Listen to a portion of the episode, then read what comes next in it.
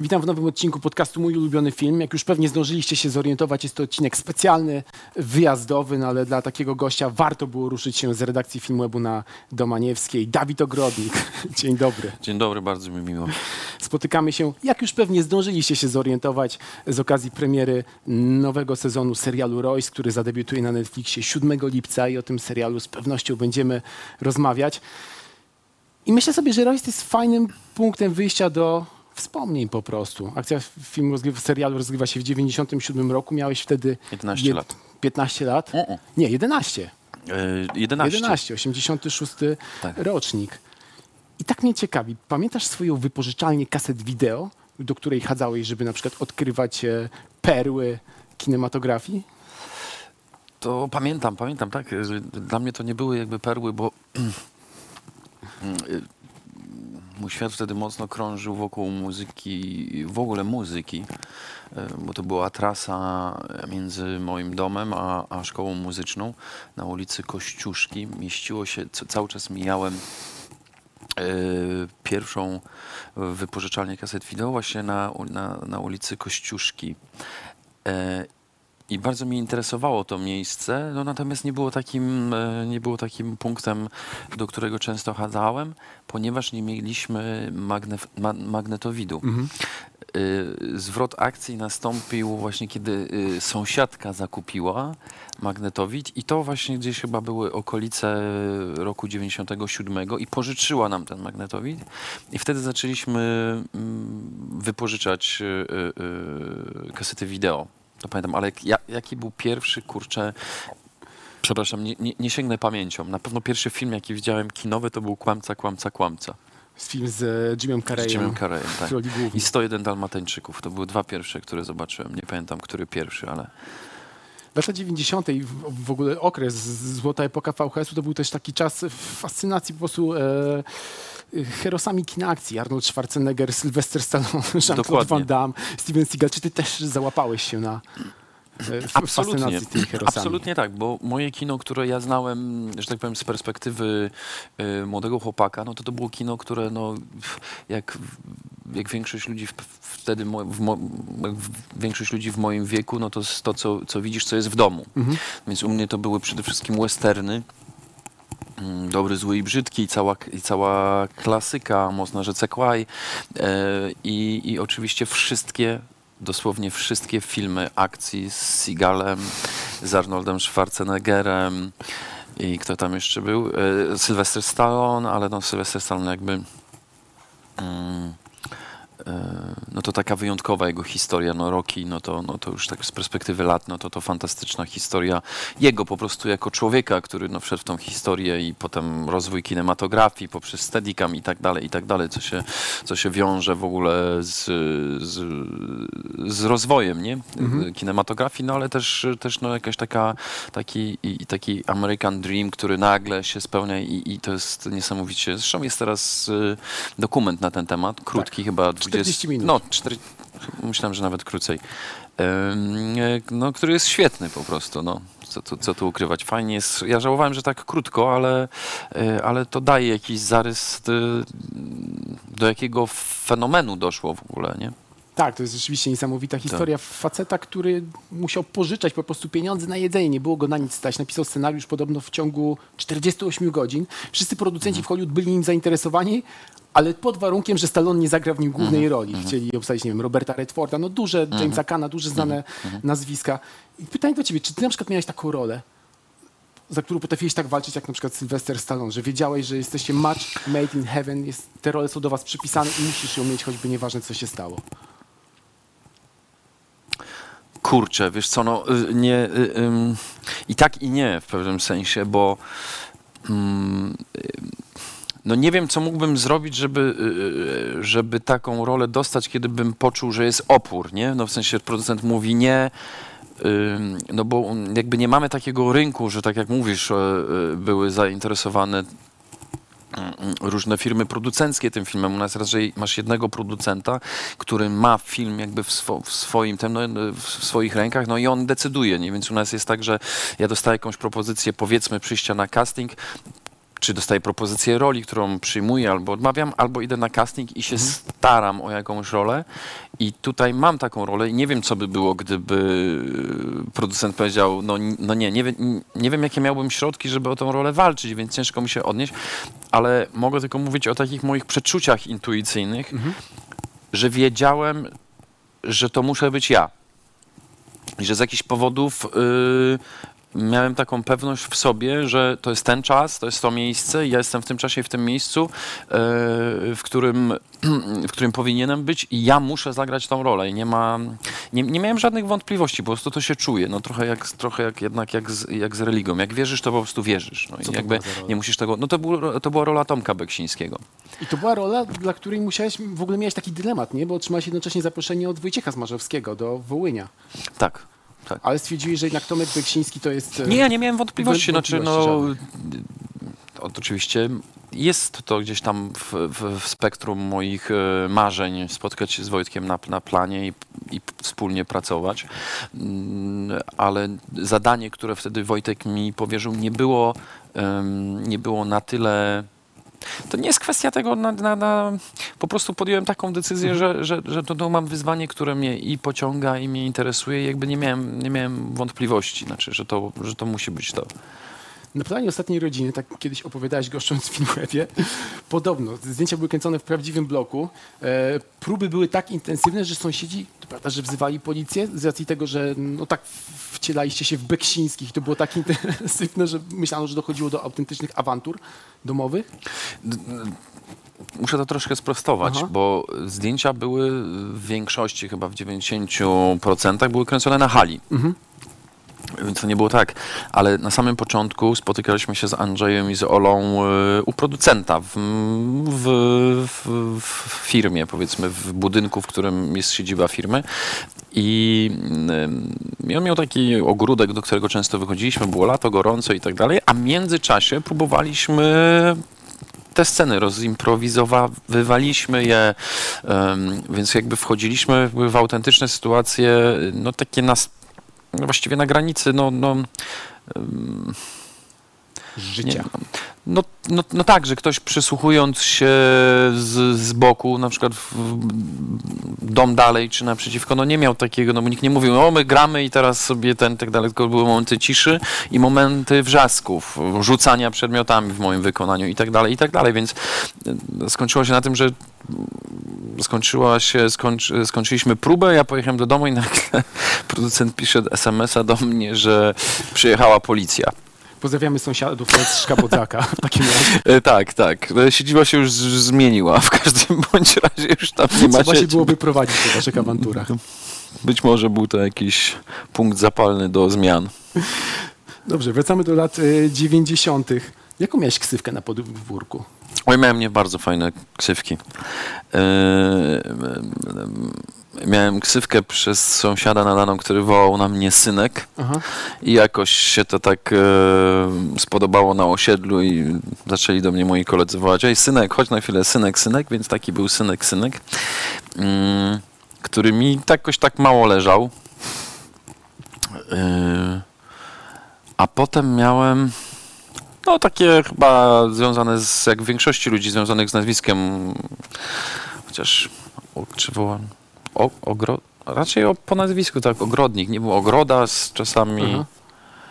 E, No ale chyba ten synek e, chyba był jakiś taki na osiedlu, bo w szkole nie, w szkole jakby się zwracali do mnie Dawid, ale taka wtedy jeszcze nie wiem jak dzisiaj jest, no bo nie jestem, nie jestem dzieckiem, a moje dziecko nie jest w takim wieku, żebym obserwował te grupy dzieci społecznie, ale wtedy było tak, że no myśmy jako dzieci wychowywali się w takich grupach em, powiedzmy wzajemnej akceptacji, że nie było wstydem albo ujmą, nie wiem, pójść do sąsiada e, na obiad, nie? Albo piętro niżej, albo tu matka brała trzech dzieciaków y, i im dawała lody i jakby wszyscy się czuliśmy w tym bardzo, bardzo, no tak, tak, taka, taka community jedna, e, więc mm, to było okej, no.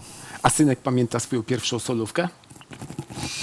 E, Pamiętam, bo to też było, bo to też było na podwórku. Miałem, zresztą ten chłopak Artur e, bo, bo, Bondar, e, pozdrawiam Artura, mieszkał w klatce D, a ja mieszkałem w klatce B. I i, i gra, często y, y, w, w tym wieku no, moją pasją była, myślę, że jak większość chłopców w moim wieku, y, piłka nożna. I, I właściwie w tym okresie miałem decydować, czy mój rozwój pójdzie w kierunku muzycznym, czy jednak stwierdzę, że jednak ta piłka nożna, no i że będę dzisiaj kolegą Roberta Lewandowskiego i że jestem, powinienem dzisiaj się szykować do e, Meczu. do, do meczu, tak. Ze Szwecją. E, Ze Szwecją o wszystko. No, ale jednak y, zostałem przy tej muzyce, no ale jednak w tę piłkę jakby mocno wtedy grałem, no i miałem Artura, z którym zawsze było jakieś właśnie, e, kto, kto jest lepszy, kto lepiej gra i zawsze dochodziło do jakichś przepychanek, tak, no i wtedy y, pamiętam na tym podwórku pierwszy raz zarobiłem w klukę. Tak się to u nas mówiło. E, I było to dla mnie zaskoczone, zaskoczenie, że poleciała mi krew z nosa. No, ale to było takie. Potem w szkole raz się biłem, potem raz z kolegą, potem sam kogoś uderzyłem. Em, Pamiętam, musiałem iść z ojcem i go przep- do jego, do, do, jego do, do, do rodziców e, i też go przepraszać. No, pa, parę razy mi się zdarzyło. Mhm. A pierwsze zarobione pieniądze? Pierwsze zarobione pieniądze.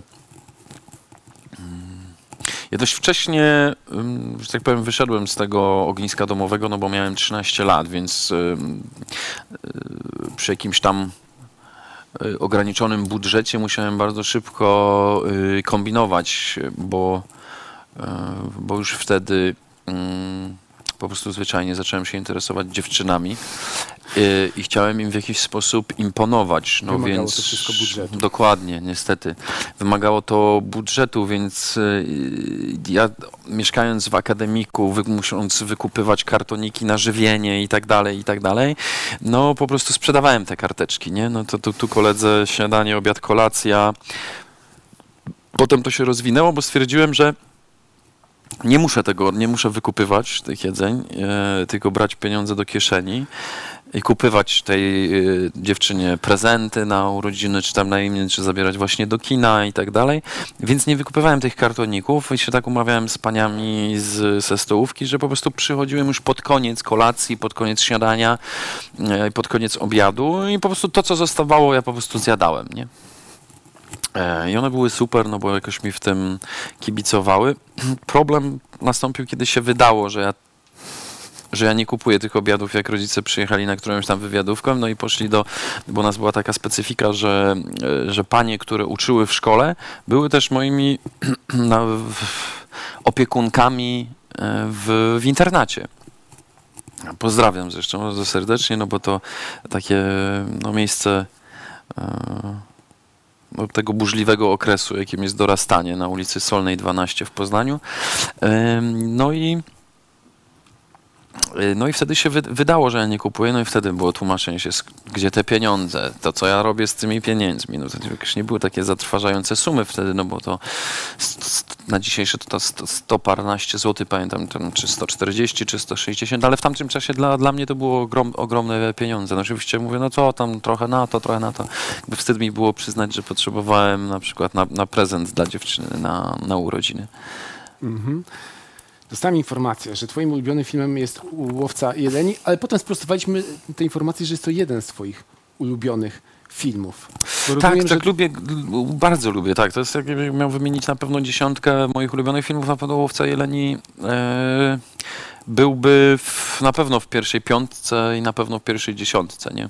Pamiętasz, kiedy pierwszy raz zobaczyłeś ten film, to był wielki Oj, ekran? bardzo dawno. Nie, nie, nie, nie, nie, nie, nie. jednak To było gdzieś, y, gdzieś w domu to było, w samotności i, i jakby mm, rzadko się zdarza, przynajmniej ja jakoś nie jestem specjalnie fanem amerykańskiego kina, nigdy specjalnie nie byłem.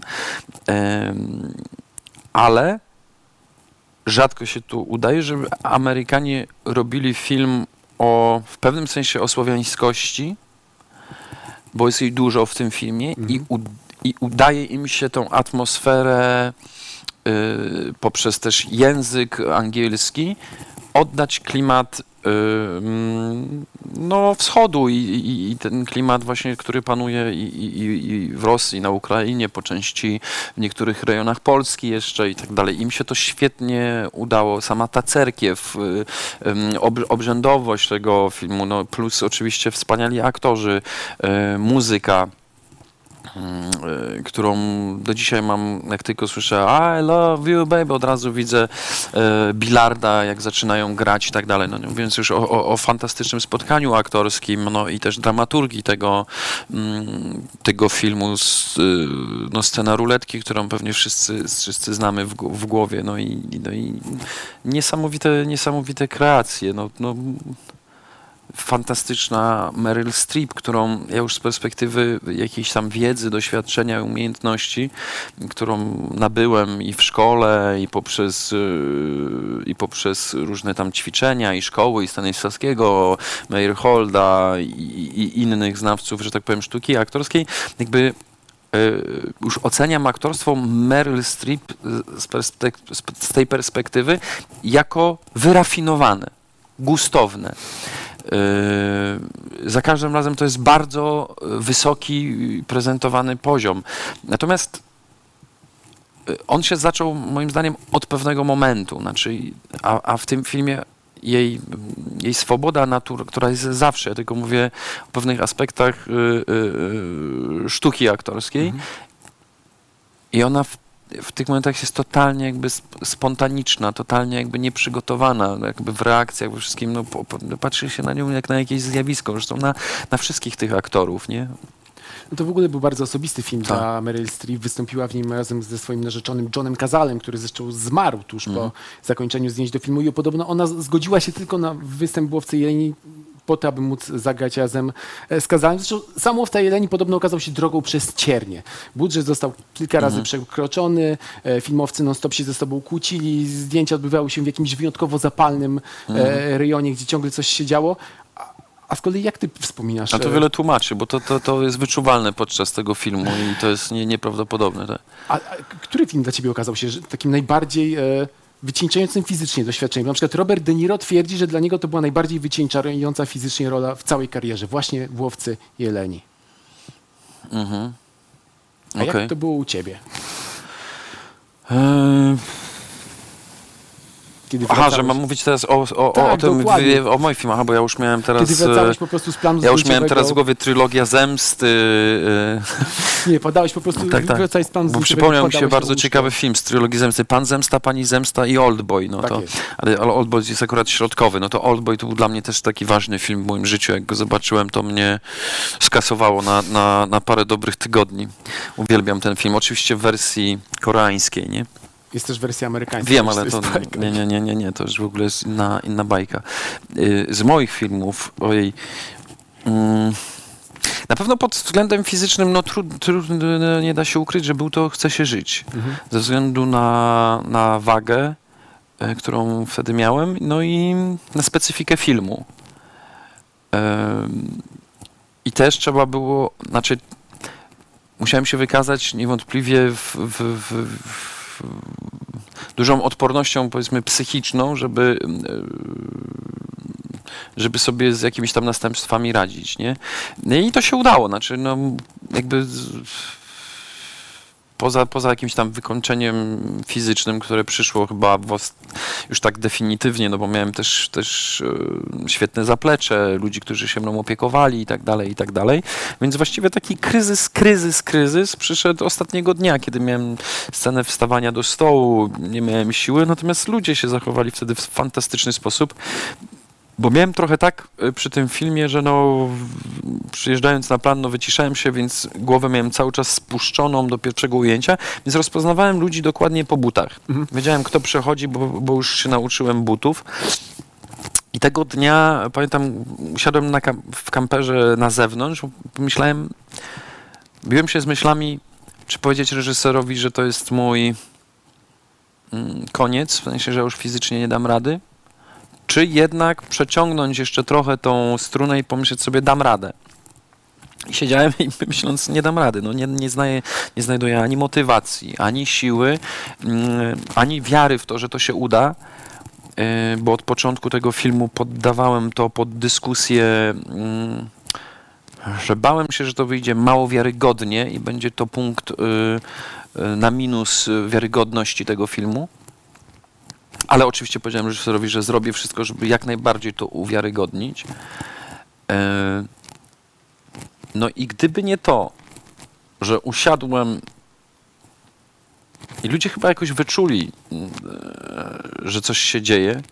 I po prostu każdy, tak jak przyszedł, przychodził tego dnia na plan, po prostu każdy przychodził i mnie tylko klepnął w plecy. I tak, i nagle te klepanie w plecy jakby nagle dodawało mi energii i ja nagle z tego powiedzmy załamanego chłopaka wtedy, co chwilę przy tym każdym klepnięciu tak rosłem, rosłem, aż jak już zaprosili na plan, To to ja już pełen wiary, że muszę to zrobić i że chcę to zrobić i że to zrobię. Wszedłem i po prostu zrobiliśmy to y, dość szybko. Z Robertem De Niro mam wrażenie, łączy cię pewna cecha. Wy jesteście aktorami, którzy kochają transformację i najchętniej na potrzeby każdej roli zmienialibyście się. Jest to transformacja fizyczna, sprawianie, że aktorstwo y, jesteście naczyniem dla roli. O tak. I czy na przykład, teraz skacząc do serialu Royce, też miałeś wrażenie, że ten drugi sezon wymagał od ciebie chyba po raz kolejny transformacji fizycznej, ponieważ miałeś nagle wcielić się w, znacznie starszą wersję samego siebie. Ty miałeś jakiś pomysł na tę rolę, jak powinieneś wyglądać po tych kilkunastu latach, czy na przykład już w charakteryzatorni ci zaproponowano, że, że tutaj może zapuść włosy? e, Nie, Tutaj nie, taki zapro- zaproponowano mi to w, w charakteryzatorni, jak mam, jak mam wyglądać. Yy, Nie, nie miałem pomysłu, szczerze mówiąc, na to. E, No i Mirelka i cała tam ekipa dziewczyn, no to to wy- wymyśliły, że chciały kontynuować w jakiś sposób te loki, które miałem w pierwszym sezonie, ale też ponieważ czasy się zmieniły, no ten 97 rok, no te, te specyfika noszenia już tych garniturów, cała moda, która się zmieniła, mm, powiedzmy te inspiracje szły przez e, Redforda, e, przez Brada Pitta w tamtych okresach, e, tego w, jakich rzeczach chodzili, więc Oczywiście mnie się to szalenie spodobało, ten rodzaj ubioru poprzez marynarkę, krawat i tak dalej. Jakby bardzo szybko ustaliliśmy, co mam nosić i jak mam nosić, natomiast pod tym względem przygotowań i psychiki mojego bohatera, jakby nie, niewiele też musiałem robić, ponieważ moje życie od okresu, kiedy grałem e, Roysta do Roysta 97, właściwie moje życie tak się ułożyło, że y, przeżyłem tą zmianę, którą przeżył mój bohater. Znaczy, Mhm. nie miałem dziecka, mam dziecko, no i te kilka lat doświadczeń z tym dzieckiem jakby spowodowały ogromną zmianę. Em, taką, w której ja jakby nie miałem wątpliwości albo nie miałem zas, za, zastanawiań, kurczę, jak to zagrać, albo jak to zrobić. To jest bardzo ciekawe, bo przypomniało mi się, jak kiedyś spotkałem, mm, jak robiłem film Olek, Mhm. y, Jurisa Kursietisa z wspaniałym aktorem nowopolskim, jego nazwisko. E, No i rozmawiamy i miałem scenę łączenia się z córką na Skype'ie. E, No i tam moja księżniczko, tu tatuś już niedługo przyjedzie i tak dalej. I wstawałem do niego i mówię, no zaraz załatwimy tą sprawę z pieniędzmi, moja córeczka, chodź jedziemy w jedno miejsce. No mniej więcej taki ten, ale było widać, że bohater, który jest negatywny, nagle jest jakaś taka rzecz, która, która go rozczula, że jakby zmienia się jakby w, w społecznie, nie? Co- jakby też rodzi oczywiście rodzaj psychopatyzmu, psycho, psychopatii, czy jak to Mhm. nazwać, I, i tak dalej. No bardzo, bardzo ciekawy taki switch.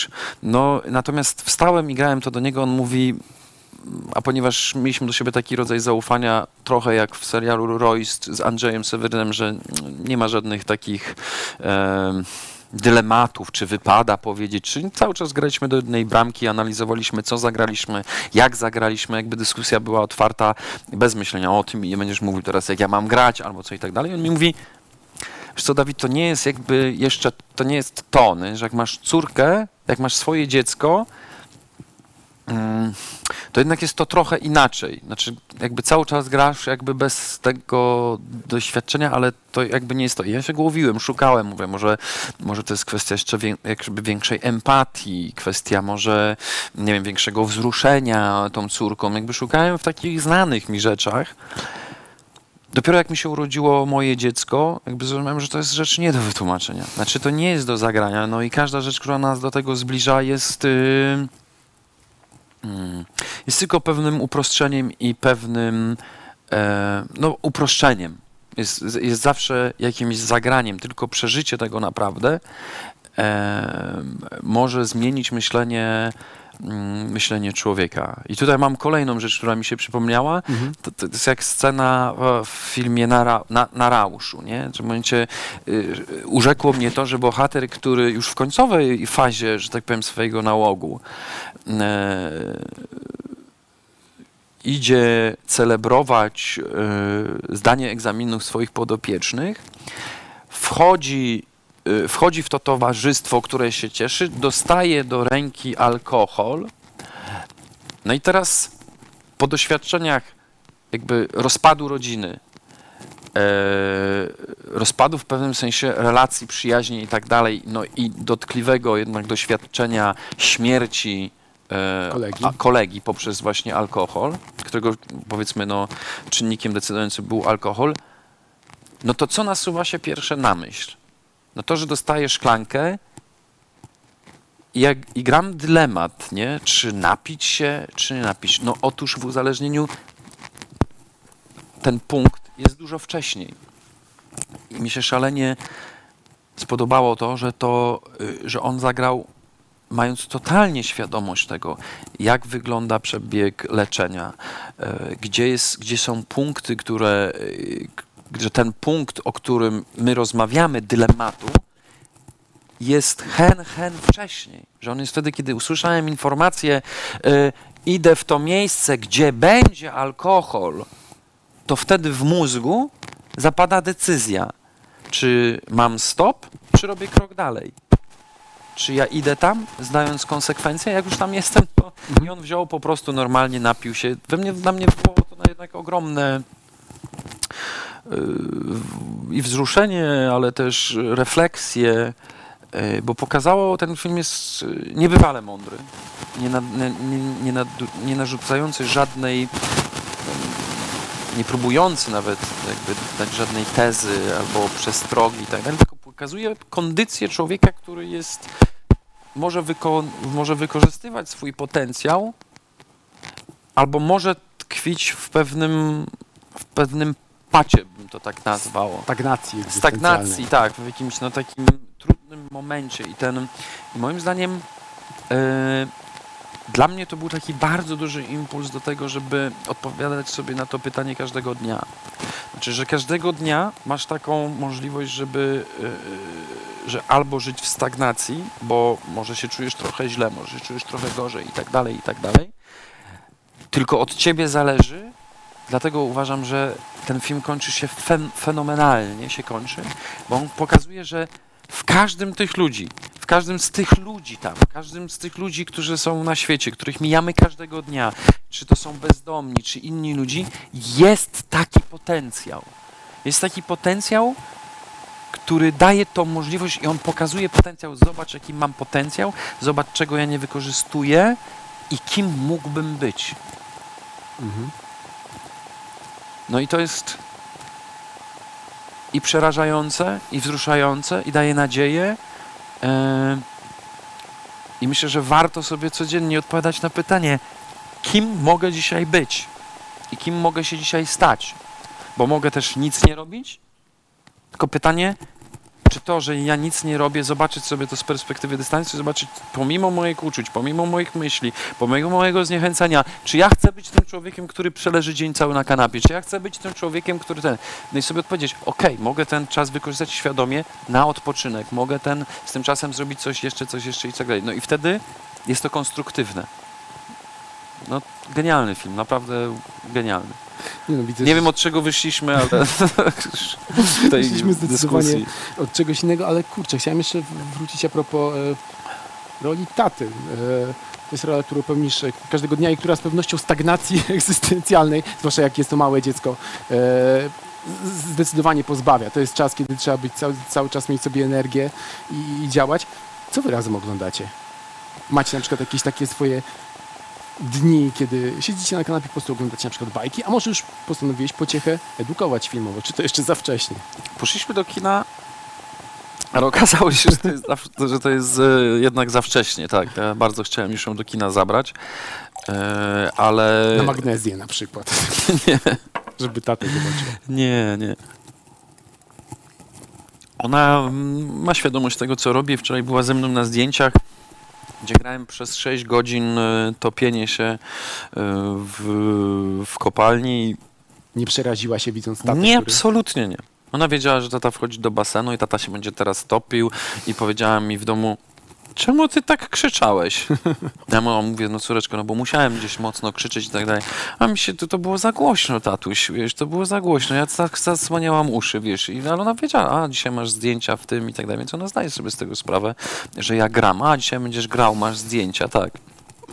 Yy, ale zabrałem ją na, yy, na film mm, bardzo mądry, yy, do którego Tomek Kot podkładał głos.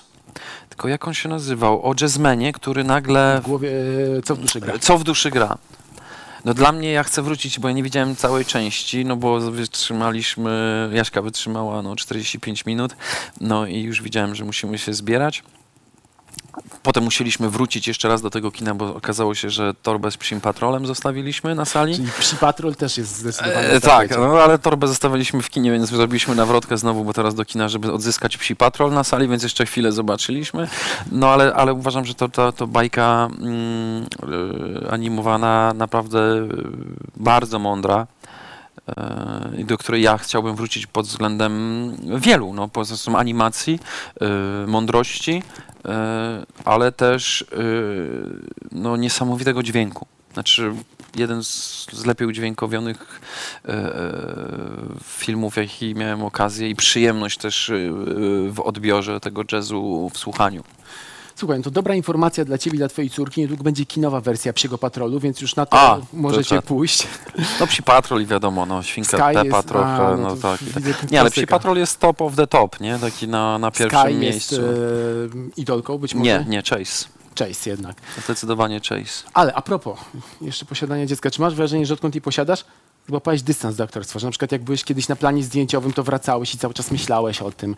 Postać się rozrywała. Teraz wracasz do domu i wiesz, że, że tutaj córa czeka, która też ma jakby swoje prawa, domaga się i nagle myślisz sobie, że no, no dobra, jest film, jest sztuka, poświęcam się jej, ale tutaj są naprawdę ważne rzeczy się rozgrywają w moim, przy moim ognisku domowym. No tak, na pewno warto mieć świadomość, że praca to nie jest, że praca jest pracą, a życie jest gdzie indziej. Nie wiem, czy do końca był to wpływ mojego dziecka. Na pewno, e, na pewno duża, duża część tego, że Jaska się pojawiła w moim życiu, e, to sprawiło.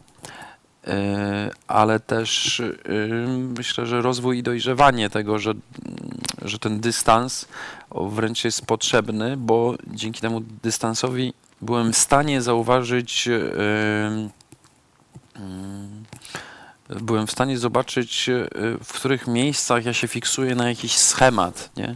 że się e, zacząłem rozpoznawać swoje emocje i widzieć na przykład, że e, moja emocja trwa chwilę, nie tak długą chwilę na przykład, ile, ile musi trwać, nie? Że, że, że dziecko mi pokazało.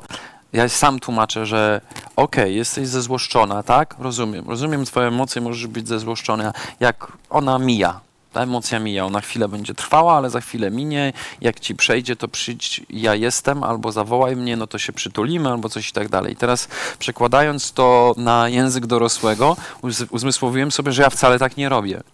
I zacząłem to roz, roz, y, zacząłem się temu przyglądać. I zobaczyłem, że ja mam jakąś emocję i bardzo często, gęsto przez długi czas się dalej na nią nakręcam. E, Zobaczyłem, że też e, nauczyłem się też tego dystansu poprzez to, że mój organizm zaczął mnie informować, że brak dystansu powoduje przyzwyczajenie się. Co mam na myśli? Na przykład mam na myśli to, że w życiu po filmie zacząłem odczuwać coś takiego, że mówię, mam energię w ciągu dnia, nie mam energii w ciągu dnia. Mam energię, nie mam. I to są cały czas takie. I to nie są. I- Tak, ale to nie są małe wahania. Mhm. Są ogromne wahania, które, które sprawiają dyskomfort. I roz, w rozmowie z psychologiem, psycholog mi mówi, a jak funkcjonowałeś przez ostatnie, powiedzmy, dwa miesiące? A rozważmy to. Ja mówię, no przychodzę, yy, odpoczywam, no i mam do grania na przykład yy, śmierć matki, topienie się, podduszanie, krzyki i tak dalej, no i potem po godzinie czy tam po dwóch y, znowu leżę i odpoczywam i potem znowu się zbieram w sobie i dużo energii, bo jest jakaś trudna scena i potem znowu. I nagle zobaczyłem, że mój organizm przekonał sam siebie, że życie y, w pracy jest moim życiem na co dzień. I on przestał odróżniać, że właśnie tak jak mówisz, że zostawiłem pracę i wracam do domu i teraz okej, no jestem, jestem w tym życiu, gdzie wi- oczywiście wiadomo jest, że moja córka jest ważniejsza i ten kontakt z nią, przebywanie i budowanie tej relacji z życiem, z Bogiem i z innymi rzeczami, które są dla mnie istotne w życiu, ale mój organizm kompletnie nie. Mój organizm kompletnie jest przygotowany, więc ja chcę to robić i nagle czuję się bezradny wobec tego, że masz to dziecko, a mój organizm mówi nie, teraz jest pauza. I co wtedy? I dziecko na przykład, i, no nie, nie masz siły. I wtedy dziecko chce, a ty e, próbujesz te zwłoki i coś ze sobą zrobić, po czym dziecko chce iść spać, a ty masz pełno energii i nie możesz spać, no bo grałeś 22 nocki na przykład. No i to są, wiesz, to są takie rzeczy, którymi się trzeba zająć od podstawy, czyli no, trzeba zrewidować, że tak powiem, zobaczyć w głowie, jak to wygląda na planie. No właśnie kiedy ja nie odpuszczam. Nie? Czy warto jest nosić sobie złość? Czy warto jest o niej powiedzieć, słuchajcie, się wkurzyłem teraz masakrycznie, mówię o swojej złości, mówię o swoich emocjach, bo nie chcę tego nosić w sobie, zostawiam to, dobra. I za chwilę jest już okej. To jest kwestia wyrażenia tych emocji, a nie kumulowania się. Nie? Zresztą, że często mm, różnica i, i też trud aktora doświadczonego e, polega na tym, że widzisz możliwości. E, I zaczynasz widzisz możliwości innego kadrowania, możliwości rozwiązania tej sytuacji. No i teraz znowu rodzi się dylemat tobie, nie? że przegryzasz, jesteś zły i myślisz sobie, no ty dupku po prostu, czy mówisz, no ja już w złości musiałem zrobić to inaczej, bym zrobił to tak, nie, ale będziemy robić tak. I myślisz sobie, no dobra, ja to zrobię, ale jestem zły. No i to jest znowu nauka akceptacji, nie? Na ile, na ile pozwalam, mówię, okej, dobra, nie chcę się złościć, bo mam do wykonania pracę, więc mówię o tej złości i mówię, okej, ja bym to zrobił inaczej i tak dalej, nie? Bo potem się rodzą następne pytania i następne. Na ile aktor ma brać odpowiedzialność za obraz, który y, pokazuje? Ja do tej pory brałem taki, starałem się brać całkowitą odpowiedzialność, czyli brać odpowiedzialność za mój kostium, za charakteryzację, za kontynuację tej charakteryzacji, za to, czy, czy jest jakaś logika, ciąg następstw, czy jeżeli że uważam, że jest na przykład scena, która wymaga kontynuacji albo w jakiś sposób usprawiedliwienia, no to trzeba tą motywację znaleźć, e, żeby, żeby z perspektywy widza, dystansu, w którym staram się w tym momencie znaleźć, nie było to po prostu zwyczajnie durne, głupie, nieuzasadnione. No dobra, ale on leży, a, a co tam, czy, z jakiego powodu ten? No ja mam cały czas takie pytania, nie? I nagle zacząłem brać, cały czas brałem za to odpowiedzialność, a teraz postanowiłem tego nie robić. W ten sposób przynajmniej nie spalasz się tak mocno, jak mógłbyś się, do, jak do tej pory się spalałeś. Tak, bo po pierwsze nikt mi, doszedłem do bardzo prostych wniosków. Po pierwsze, nikt mi za to nie płaci. Nie zapłaci. Po drugie, to jest taki schemat w człowieku y, pomocnika, jakby w psychologii zacząłem się tym interesować i zobaczyłem, ile schematów we mnie takiego właśnie pomocnika, perfekcjonisty, znaczy zabierasz możliwość mm, popełniania komuś błędów, Mhm. co nie znaczy, że ktoś mnie e, jakby namówi do robienia rzeczy durnych, e, tylko mówię mu o tym. W sensie moje zdanie jest takie, że to jest nieprawdziwe i ja bym zrobił to tak, ale nie kosztuje mnie to tyle emocji. Znaczy, ja, ja to tylko nazywam, mówię, jeżeli chcesz popełnić błąd, mogę, mo, ja też mogę się mylić, mogę to się okazać, że to jest fantastyczne, bo e, pamiętam też o tym, że robiąc coś, angażując się właśnie, to jest ta kwestia dystansu, że jeżeli robię to, to nie mam dystansu. Bo nadal robię to na 100%, staram się to robić jak najwięcej, z całym zaangażowaniem psychicznym i fizycznym, jaka scena wymaga. Mówię, ja ci to zrobię nadal jak najlepiej, ale odpowiedzialność moja w tym momencie się kończy. Więc jak to sobie przekalkowałem później, myślałem, no dobra, ktoś mnie o to zapyta, będę się wstydzić i tak dalej. No nie będę się wstydzić do tego doszedłem. Znaczy doszedłem do porozumienia z samą, powiedziałem, nie będę się wstydzić. Mogę powiedzieć, ta scena, ma pan rację, jest debilna z wielu powodów.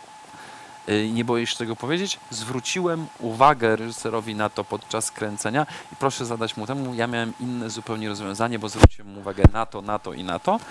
Yy, I proszę go zapytać. No. Ale a propos emocji, stresu, czy na przykład są filmy albo seriale, które pozwalają ci po prostu odmurzyć i nagle jakby odciążyć tę głowę? Czy, czy czasem kino po prostu jest dla ciebie formą no rozrywki, jasne, kiedy nie że musisz jest. się No jasne. Kino, kino, zapomnieć o wszystkich tych problemach? Kino w ogóle też spełnia taką, taką funkcję, nie tylko terapeutyczną czasami, nie tylko dydaktyczną, ale też przede wszystkim no, jest rozrywką i ma być rozrywką. Ja też uwielbiam kino rozrywkowe. No, gdybym, gdybym takiego kina nie lubił, to, to nie, nie mówilibyśmy, że interesuje mnie w ogóle kino akcji, właśnie jakichś Jean-Claude'ów, Van Damme'ów i, i, i tak dalej. No, e, i, i, I też swoje świadome wybory y, rzeczy, które, których podejmuje się aktorsko robić, no one też czasami przeważa ten, em, przeważa ten, y, mm, ten y, aspekt y, rozrywkowy. I no takim filmem dla mnie była Magnezja i nadal jest, czy, czy, czy film y, Najmro kocha, kradnie, szanuje, które za chwilę, no Magnezja już jest w kinach, na, na, na Najmro jeszcze musimy chwilę poczekać, ale dla mnie one, one są czystą rozrywką, która ma bawić, ma przypominać. i Od tego jest. No tak, ale to mówimy o filmach, w których wystąpiłeś. A Tak. filmy, które oglądasz po prostu, żeby się dobrze zmurzyć. Widziałeś, nie wiem, ostatnio jakąś komedię z Willem Ferrellem. Nie. Nie. Właśnie może to jest mój błąd, że ostatnio nie mogę się już w nic, y, y, w nic wk- wkręcić, żeby oglądać, ale właśnie może to jest właśnie ten, y, ten problem, że szukam czegoś y, ambitnego, a może powinienem coś obejrzeć właśnie tylko i wy- wyłącznie dla rozrywki. Bo nie pamiętam, oprócz wspomnianego wyjścia z córką do kina, nie pamiętam, y, żebym ostatnimi czasy zobaczył jakiś film z lżejszego gatunku, no mówiąc tutaj no, no komedii, nawet komedii romantycznej, czy, czy po prostu jakiegoś rozrywkowego kina. No właśnie, bo rzuciłeś jeszcze nazwiskami, e, kiedy przygotowywałem się do naszej Wilk z. Wall Street, no to, No to, to, wtedy, jest, no to, no to, to to właśnie... jest rozrywkowy film. No tak, no to takie filmy Catch Me If You Can. Leonardo DiCaprio tutaj widzę. Yy, no tak, no tak. Powraca też. E, Ale właśnie, a propos swoich ulubionych reżyserów, czyli Gaspar Noé, i Seidel, no to są filmy, które potrafią, twórcy, których filmy potrafią e, zepsuć nastrój, ale to, co wydaje mi się też ich łączy, że to są twórcy robiący filmy bardzo ryzykowne, bardzo polaryzujące publiczność i mam wrażenie, że dla takich twórców jest coraz mniej jakby miejsca w przestrzeni współczesnego kina, bo dzisiaj bardzo łatwo jest kogoś urazić filmem. Kiedy, nie wiem, śledzimy jakieś afery wokół Hollywoodu, że co chwila ktoś kogoś musi przepraszać. No taki film jak Nieodwracalny na przykład. No tak. Albo Karne, gdzie zamordowano e, konia na potrzeby filmu. Nie, nie dałoby się dzisiaj nakręcić. Prawdopodobnie produkcja tego zostałaby zablokowana. Ty też masz takie wrażenie, że, że czasem już pewnych rzeczy nie można powiedzieć, co na przykład można było w filmie pokazać, a coś 10 lat temu w filmie można było pokazać, a dzisiaj to już e, no, byłoby uznane za coś nieodpowiedniego, dajmy na to. Nie mam, nie mam tak. Na tym polega wolność twórców, na tym polega wolność pisarska, fantazjowanie i taką wolność powinni mieć twórcy filmowi, którzy, e, w, kt- w których nie ma kategorii wypada, nie wypada, jakby e, popełniamy, mam wrażenie, błąd, że próbujemy życie przyrównać i wy, wyciągać te same konsekwencje jakby w kategorii filmu. A to przecież tak nie jest w życiu. Nie mam, nie mam prawa obrażać kogoś ze względu na jego kolor skóry i mówić o niego ty murzynie. Ale to nie znaczy, że nie mogę zrobić filmu, w którym nazywam tak kogoś, bo to nie oznacza, że ja jestem rasistą i mam takie poglądy. No to jest jak z prostym przekładem, właśnie jak rozmawiamy o złości. Nasz, nasz mózg, jeżeli rozmawiamy o złości, i to jest dobry jakby przykład do tego, żeby, żebym wyraził jakby swoje, swój punkt widzenia w tym temacie, jest taki, że jeżeli ktoś mnie złości i ja nie wyrażę tej złości na niego, to zaczynam jego samego postrzegać jako złego człowieka. I on w mojej głowie urasta do tego, że ja już o nim mówię, a co za ten i tak dalej, nie chcę w ogóle z nim gadać, mnie wkurza, wiesz, i tak dalej, jesteś, wkurzasz mnie, nie chcę ten. Ja nagle zapominam, że ja, że ja się wkurzyłem na konkretną rzecz. Ja się wkurzyłem na coś, a na, pewne zachowanie, a nie na cały kontekst człowieka, jego doświadczenia, życia i tak dalej, bo ja tego nie wiem, bo nie jestem nim. Więc to nie znaczy, że jeżeli ja czegoś używam, to znaczy, że ja taki jestem. To jeżeli ja, yy, nie wiem, nie biję dziecka, nie mam prawa pokazać filmu, w którym rodzice biją swoje dziecko. Mówię, że nie, to te, tego to już jakby nie może. Pytanie, czy mamy zasób środków, które podczas realizacji dają bezpieczeństwo? No bo py- pytanie, które, od, od, które sprowokował mój sen, i, było takie, że przyśniła mi się scena, w której ja reżyseruję. Jest seksualna scena między partnerem i partnerką. Nagle partnerka przerywa, ja to widzę bardzo blisko. I partnerka przerywa i mówi: O nie, y, przepraszam, że nie, oj nie, y, to już jest przegina, przeginka, co ty robisz, to już jest jakby wykorzystanie i tak dalej. No i, i znowu dotykamy bardzo ciekawego aspektu, w którym gdzie w scenie seksualnej jest przegięcie. No, jeżeli gramy namiętność, kochamy się i powiedzmy partner się podnieci i partnerka to odczuje, czy to jest przegięcie, czy nie. E, I do tego znowu nakładamy jakby kolejne aspekty tego. Ja, moje doświadczenie wcześniej, y, pierwsze moje doświadczenie w, w, takiej, w, takiej, s- w takiej sytuacji było takie, że miałem się całować, pierwsze moje doświadczenia filmowe. Mam się całować z, dziew- z dziewczyną na planie pierwszy raz podczas filmu. No i teraz cały się denerwują, ona jest doświadczona. Jak ja powinienem się zachować? Nikt mi tego nie mówi. Y, y, Co ja mam zrobić? Nagle dochodzi do próby, no i gramy, myślę sobie, o kurde, gramy jak w amerykańskich finach, czyli o, o, o. No i dobra, mówię, okej, no to chyba tak powinienem to zrobić. No i teraz robimy scenę i nagle jej język wędruje po całej mojej krtani. I teraz ja dopiero po latach doszedłem do wniosku, że to było nadużycie.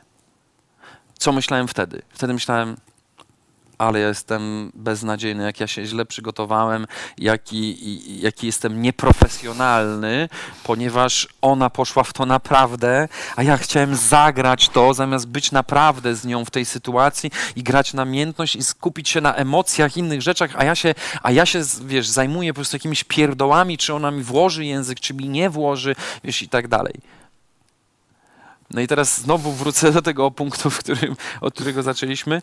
Czy mamy taki zasób środków? Mamy. To jest zasób ludzki, ludzkiej rozmowy, ludzkich ustaleń i człowieka, koordynatora, który może się tym zająć, powiedzieć, słuchajcie, tak jak w Ameryce jest trochę, chociaż mówię, no nie pochwalam tego, bo zawsze uważam, że ten aspekt ludzki jest najważniejszy, że jeżeli przychodzi facet, mówi, słuchajcie, mamy takie sceny seksualne, które chcemy nakręcić w taki i, i w inny sposób, mamy na nie taki, a nie inny pomysł, e, no to e, pokażę wam, jak można to zrobić, jak można to przełożyć, no ale oprócz tego jeszcze jest dwoje, dwoje, dwoje ludzi e, myślących, czujących, dorosłych, e, które jeżeli chcą coś zrobić i pokazać tego na przykład większą intensywność i się na to umówią, bo chcą przekazać takie emocje i tak to pokazać, to to zrobią, bez względu na to, jak zrobi to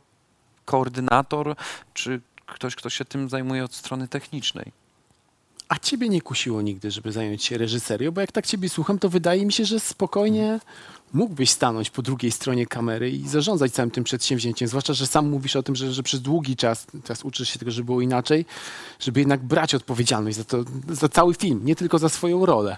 No jasne, tak, oczywiście mam takie myśli w głowie i, mm, i od, od paru lat gdzieś tam myślę o tym Natomiast cały czas się czegoś uczę. Nadal też zawód aktora jest dla mnie pewnym wyzwaniem.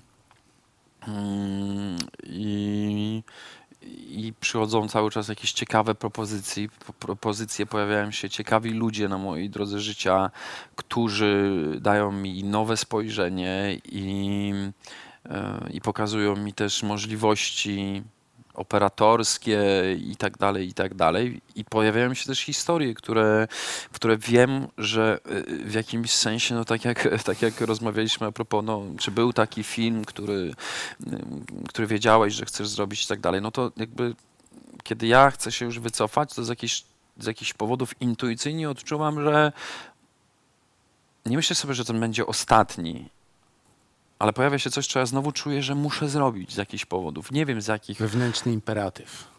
Można to tak nazwać. Tak, wewnętrzny imperatyw, który mówi, to musisz być ty. Nie wiem, na ile to jest przekonywanie siebie, że to musisz być ty, a na ile, em, na ile to wynika jakby po prostu z prawideł życia, że, że po prostu każde doświadczenie nas czegoś uczy i ja po prostu sam siebie, wiesz, oszukuję, że, że to może trwać latami i latami, ale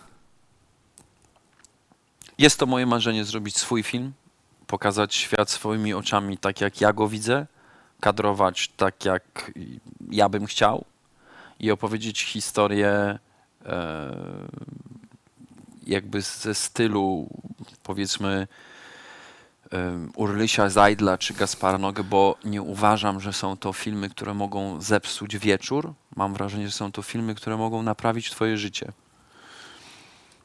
Można tak też na to spojrzeć. Ja patrzę na ale to- można ja też patrzę mieć zepsuty po No, prostu wieczór. I, Oczywiście. I jeszcze tak parę innych. Ja raczej traktuję filmy jako pewną, zawsze traktowałem to jako pewną naukę, przestrogę i, i, i też jak rozmawiam z kimś, dlaczego uprawiam ten zawód i dlaczego chcę nadal uprawiać ten zawód, to właśnie z tego powodu, nie?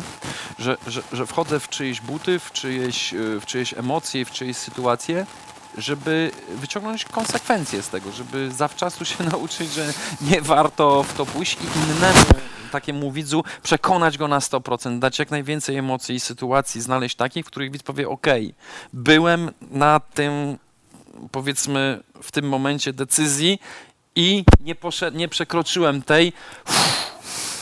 I to nie taka ulga typu, wiesz, o, ja zły, ja niedobry, wyrzuty sumienia, tylko takie, że często się y, biczujemy za to, yy, za to, że zrobiliśmy coś złego, zamiast widzieć to, że, że to zło mogło nas pociągnąć jeszcze dalej. Zamiast w tym momencie powiedzieć, uff, byłem na tej granicy, byłem na Stałem granicy nad przepaścią. nad przepaścią i po- podejmowałem złe decyzje i mam ulgę i wdzięczność za to, że ja nie poszedłem tak dalej, bo zobaczyłem ten film i zobaczyłem, gdzie ja mogłem być.